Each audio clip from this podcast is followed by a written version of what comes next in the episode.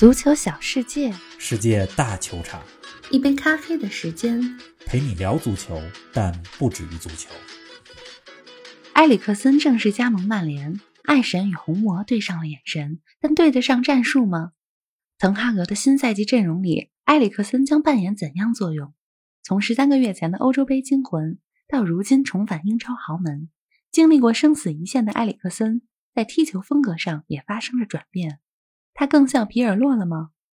从拜仁到巴萨，莱万能否打破梅西的西甲单赛季50球纪录？从那不勒斯到切尔西，库里巴利能否适应英超节奏？更多精彩内容尽在本期足球咖啡馆。听众朋友们大家好，欢迎来到新一期的节目。王老师你好啊，这几天 Here we go 的转会大新闻可是不少啊。玲子好，听众朋友们大家好。可不是嘛，前几期说夏天已过半，但是这转会市场可还没过半。是啊，转会窗呢是6月10号开启 ,9 月1号关闭，按这么算 ,7 月20号左右才是一半，所以这故事呢还多着呢。从上期节目到这期节目啊，最重磅的两个消息，一个是莱万加盟拜仁，还有一个呢就是埃里克森加盟曼联。这两个早都不是秘密了，但是呢在过去 3-4 天里迎来了官宣。每年夏天和冬天的这转会啊，咱们看的其实不是转会本身，而是球员流动背后的故事。是的，以及呢因此带来的球队之间的实力变化，联赛格局的变化。咱们经常挂在嘴边一句话是什么来的？你在赛场上征服过我，我就更想把你给买过来。是的这话呢对于埃里克森和莱万来讲都是说得通的。埃里克森加盟曼联之前，代表热刺的时候，对阵曼联的比赛里贡献过2个进球和4个助攻，帮助热刺在13场英超里赢过曼联5回。而莱万呢，代表拜仁对阵巴萨，5场比赛里4个进球2次助攻，更是经历了2020年欧冠8-2那场血洗巴萨的比赛。确实啊，你这说起来都有点故事，对吧？但是转会故事当中啊，最感人的地方其实还是埃里克森过去13个月经历的一切。13个月前，埃里克森在欧洲杯的比赛里边，丹麦对芬兰，对吧？比赛当中突然昏厥。是的。那一天，我们最大的愿望就是他能够健健康康的生活，更不要说重返赛场。不敢奢望啊，那时候。13个月之后呢，他不仅重返赛场，而且加盟了英超豪门之一的曼联。是的。当然了，曼联如此追逐埃里克森，也是因为他过去半年在布伦特福德表现非常出色。总之，过去这13个月吧，埃里克森的故事谱写的不只是足球故事，更是一曲生命的壮歌。埃里克森加盟曼联啊，冯老师，对你这个曼联球迷来说一定是个很兴奋的事儿。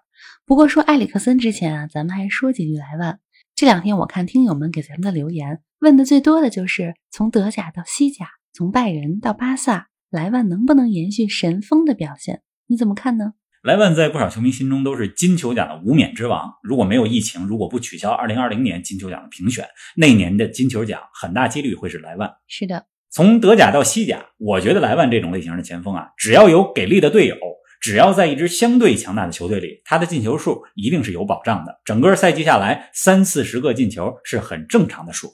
尤其呢是巴萨现在买来了拉菲尼亚，他在边路的创造力，加上巴萨中场几名小将佩德里、加维做球的能力，莱万的进球数不会低，对吧？是的。但怎么样才算成功呢？怎么样呢？对于莱万来讲，成功的标准一直很高。如果定个最高的标准，莱万是不是能打破西甲单赛季进球纪录呢？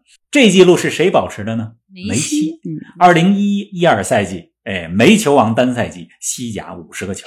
当然了，那个赛季 C 罗也是打进了46个球，是个非常罕见的赛季。那莱万过去几年在拜仁也是连破纪录，尤其打破了盖德穆勒尘封将近50年的纪录。2020到21赛季进了41个球，莱万。是的。而且德甲是34轮，按照这个比例来算，西甲38轮莱万进50个球是有可能的。但是大家别忘了，拜仁在德甲是完全霸主的地位，但巴萨呢，在西甲却不是。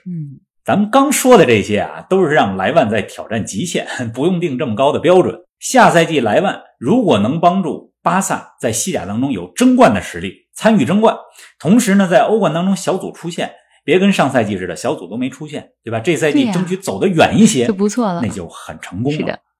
巴萨呢和曼联有点像，都是有底子的俱乐部。1-2个关键的转会就能改变一个赛季的命运。但是现在的英超和西甲这争冠都很有难度。巴萨这边呢还是需要有耐心。虽然今年转会市场上一番操作，买来了拉菲尼亚，来了莱万，自由转会又来了凯西和克里斯滕森，而且呢，相信莱万不会是最后一笔引援，但是啊，成功也不会一日之间到来，还得有耐心。莱万啊，离开了拜仁，拜仁的中锋位置就留出来了，此处有无限可能啊。方老师 ，C 罗会来拜仁吗？你还甭说，前两天我还差点被社交媒体蒙蔽了双眼。罗马诺不是老在那儿 Here we go 吗？对啊。前几天有一个人模仿了罗马诺的账户，他好像也注册了一个号叫罗马诺。哎，然后官宣了 C 罗即将加盟拜仁，我差点上当了。是啊。但是仔细想想啊，这事儿啊，其实也不是完全没有可能。咱们看看，就像你说的，未来有很多的可能性。没发生的事儿啊，咱们就不多说了，再多说一两句莱万。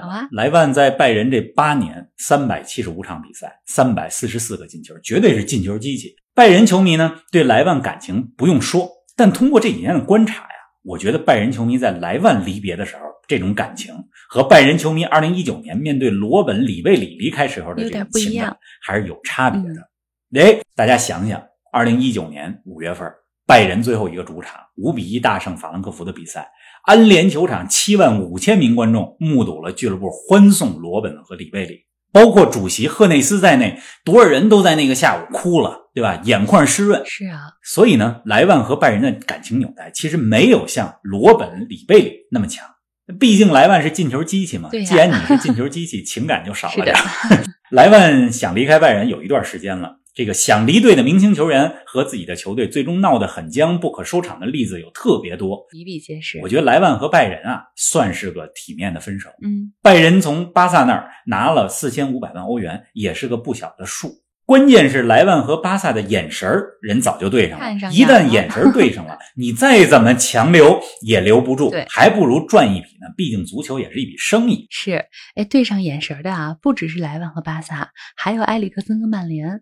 爱神是怎么跟曼联对上眼的呢？作为一名曼联球迷啊，埃里克森自由转会曼联，我觉得曼联真是捡到了一块宝。对呀，虽然埃里克森工资也不低，对吧？但是这毕竟是没花转会费啊。没错。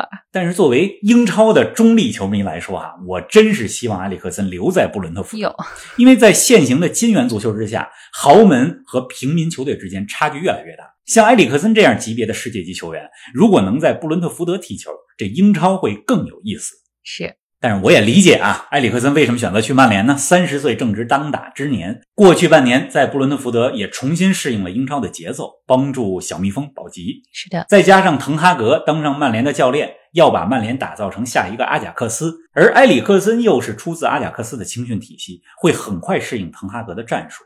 总之呢，这30岁这个年龄还想飞得更高跳得更远，完全可以理解。没错。玲子，说到这个更高更远，怎么呢？咱们必须得夸一下中国跳远。来说说。刚刚过去的周末，在美国俄勒冈州举办的世界田径锦标赛当中，中国小伙子王嘉男最后一跳8.36米吧，拿到了中国历史上第一枚男子跳远的金牌。超级棒。同时呢，这也是咱们国家历史上就是男子项目第一枚田赛的金牌。是的。因为中国男子运动员获得的之前两块世锦赛的金牌，一个是110米栏的刘翔，一个呢是20公里竞走的王浩，都是竞赛。确实。王嘉男这回的跳远是第一块田赛金牌。真的很长时间了，中国体育没有这么激动的时刻。为祖国骄傲啊。您正在收听的是足球咖啡馆，一杯咖啡的时间陪你聊足球，但不止于足球。欢迎您在各大音频平台关注我们的节目，同时欢迎关注冯老师的足球评论公众号冯球必侃，让我们一起聊球、砍球、追球。哎，咱们话题回到足球吧。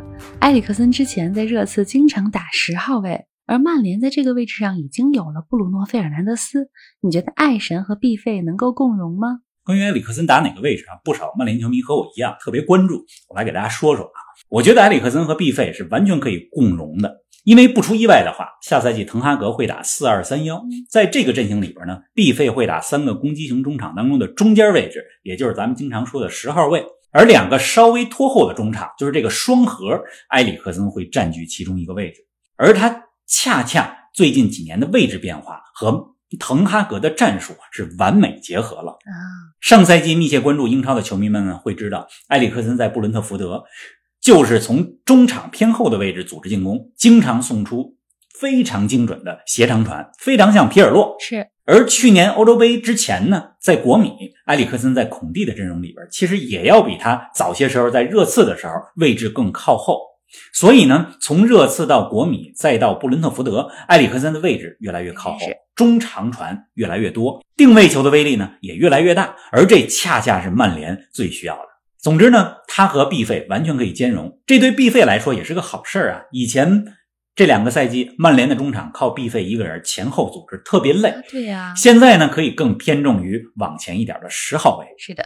埃里克森啊，在曼联能不能发挥出实力来？更关键的是，双核当中的另一个人，就是你给埃里克森搭配谁？他身边呢，得有一个干脏活累活的人。麦克托米奈可以打，但我总觉得曼联需要一个比小麦同学防守拦截能力更强的后腰。不过啊，埃里克森和麦克托米奈如果打双核的话，也是一个相当不错的配置了。这弗兰基德容如果来的话啊，其实他更是个 B2B 的球员，如果让德容和埃里克森搭配，防守上可能会吃力一些。德容到底会不会来还不好说啊，但阿贾克斯后卫利桑德罗·马丁内斯要来曼联了。方老师，你觉得曼联下赛季的主力中后卫会是怎样的组合呢？这名字呢还挺长，因为叫马丁内斯的太多，所以咱们必须得带着利桑德罗。据说啊，这笔转会$5700万，曼联这几个赛季在中后卫身上可真没少花钱。马奎尔$8700万，利桑德罗马丁内斯$5700万，瓦拉内去年$4000万，再往前林德洛夫$3500万，几个人加起来，好家伙，你算算这数，多少钱？2个亿吧，差不多。顺位来说呢，马奎尔会是第一顺位。毕竟滕哈格已经定调了，马奎尔继续担任队长。担任队长意味着只要他没有伤病，那就是第一顺位的中卫。第二顺位呢？第二顺位啊，我觉得有可能是马丁内斯，而瓦拉内和林德洛夫啊，我觉得会是第三、第四顺位的中卫。他们俩呢，可能会在杯赛、欧联杯当中首发。利桑德罗这名球员啊，你甭看他身高不高1.75米，但是他这个位置感非常强，是脚下技术呢也非常出众，关键是预判和回追能力强。这是曼联后防过去两个赛季的最大的问题。而且利桑德罗·马丁内斯人家还是个左脚选手，左脚为擅长脚的中后卫，之前咱们节目里边讲过，在市场上是非常吃香的。下赛季的曼联呢，不排除这种可能性，就是让利桑德罗·马丁内斯打左中后卫，马奎尔换到右中后卫上，两个人来配，我觉得是非常有可能的。哎呀，这是一笔特别好的引援，而且马丁内斯呢能打后腰，过去两个赛季除了打中后卫，在阿贾克斯也打过后腰，所以是一个多面手。是啊，除了刚才咱们说的这4个人啊，其实曼联还有好几名中后卫在那儿储备着呢，拜利、菲尔琼斯、图安泽贝这几个人啊，我觉得都不会获得太多出场时间。虽然上周的热身赛，拜利在曼联4-0战胜利物浦的比赛里边表现得不错，但他的状态呢不太稳定。总之，曼联选马丁内斯，我挺开心的。好事儿。哎，说到后卫啊，咱们再来说说切尔西刚刚引进的后卫强援库利巴利。切尔西放走了前2个赛季表现出众的吕迪格，却在31岁的库利巴利身上花费了$3000多万。冯老师，你看好库利巴利的蓝军生涯前景吗？从意甲到英超，他能适应的好吗？库利巴利啊，是个全能型的后卫。他在那不勒斯效力的8个赛季里边，有6个赛季那不勒斯的防守表现在意甲都是排名前3，相当不错。而且库利巴利啊，是个挺勤奋的球员。今年非洲杯塞内加尔夺冠，库利巴利呢刚夺完冠就从非洲杯回来之后呢，从那不勒斯的机场就直奔训练场去训练去了。之前呢还有个事儿，就是有场球他儿子刚出生，库利巴利还在医院里边呢，就被主教练叫到球场上来，而且那场比赛没踢，是坐在替补席上打替补，人家也去了。太敬业了。你看很多细节都说明他是个挺敬业的球员。说他是全能后卫啊，当然他也有缺点。比如呢，库利巴利有时候过于自信，总想一下子就把球给抢下来，这时候呢就容易失误。另外呢，你甭看他个头还不错，身体也挺强壮，但是空中争抢能力不是库利巴利的强项啊。你刚才问说能不能适应英超的节奏，哎，真不好说，因为意甲和英超的节奏完全不同。但是我对库利巴利还是有信心的，因为他在很多知名教练手下都待过，贝尼特斯、萨里、斯帕莱蒂。尤其是他的恩师贝尼特斯对库利巴利称赞有加，也在不同场合都表明说库利巴利到英超踢英超的强度没问题。是。刚才呢你还问到说这个放走吕迪格花这么多钱买库利巴利合不合算，确实是个很好的问题。合算吗？31岁的年龄，$160万的周薪，对吧？$3000多万转会费，这么一算还不如给吕迪格加薪让他留下。是啊。但是呢没有如果。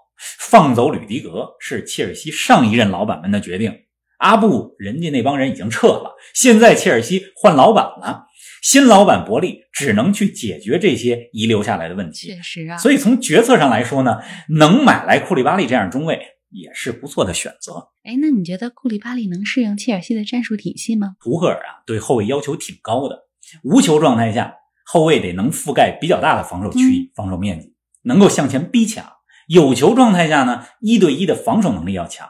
吕迪格就是很好的例子，他就是图赫尔眼中特别好的后卫。库里巴利呢，我还是看好的，虽然没有意甲经验，但是你看吕迪格当年不是也从意甲来的英超吗？谁都有第一个适应英超的赛季，我还是看好库里巴利。咱们等着看看。